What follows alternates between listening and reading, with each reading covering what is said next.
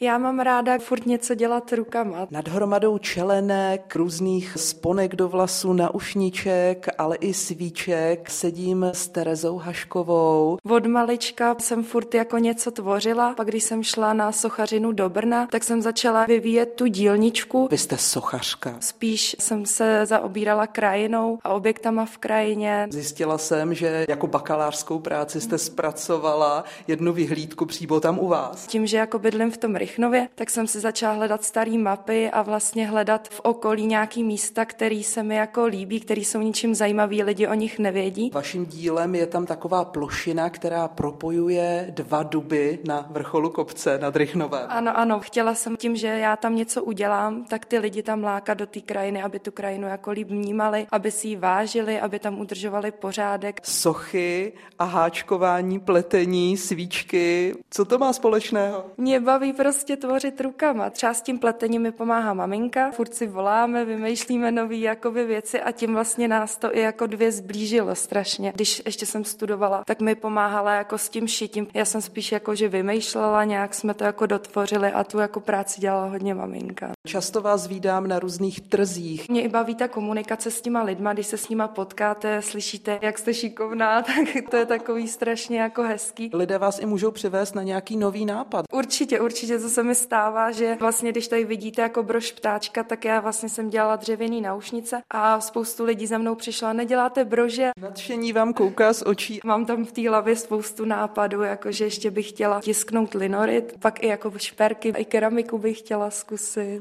Pojďme teď k tomu, co vyrábíte. Dělala jste i mídla. Jo, jo, jo, zkoušela jsem trošku. Já jak toho mám víc, tak to střídám. Já jsem třeba, když jsem začala šít mušelinový tunely. Jsou to kruhy, které si omotáváte kolem krku a nemusíte dělat úzel. O to byl hrozně zájem, takže jsem furt seděla jako u mašiny a jenom jako šila. Takže pak jdete a malujete si na ušničky. To se mi jako na tom líbí, že nedělám jednu věc. Pak se zase těšíte znova, až si třeba sednete k té mašině. Asi si vás nedovedu představit někde u pásu dělat ne. celý život jenom jednu věc. Tady třeba, jak vidíte ty naušničky, tak to mám zase otisky jako listů a vlastně každý kus je originál. Když jdete na procházku, tak se koukáte jo. pod nohy kolem sebe. Je, to je zajímavý jo, lísteček. Jo, jo, jo, přesně tak. Pak mám zásoby doma přes zimu listů, protože to na podzim jako sbírám. Nějaká ta socha nebo kompozice v přírodě vás ještě neláká? Jak jsme se bavili o tom Rychnově, tak tam mám tu vyhlídku dva duby, naproti je sedmitunový kámen a lidi tam chodí, fakt jako, že by byste si řekla, je to přece jenom jako kamen, jako. Ale lidi tam chodí, protože mají za čím jít. Teď se budu zajímat o další místa, mám nějaký vytipovaný. Z Nového Rychnova Irena Šarounová, Český rozhlas.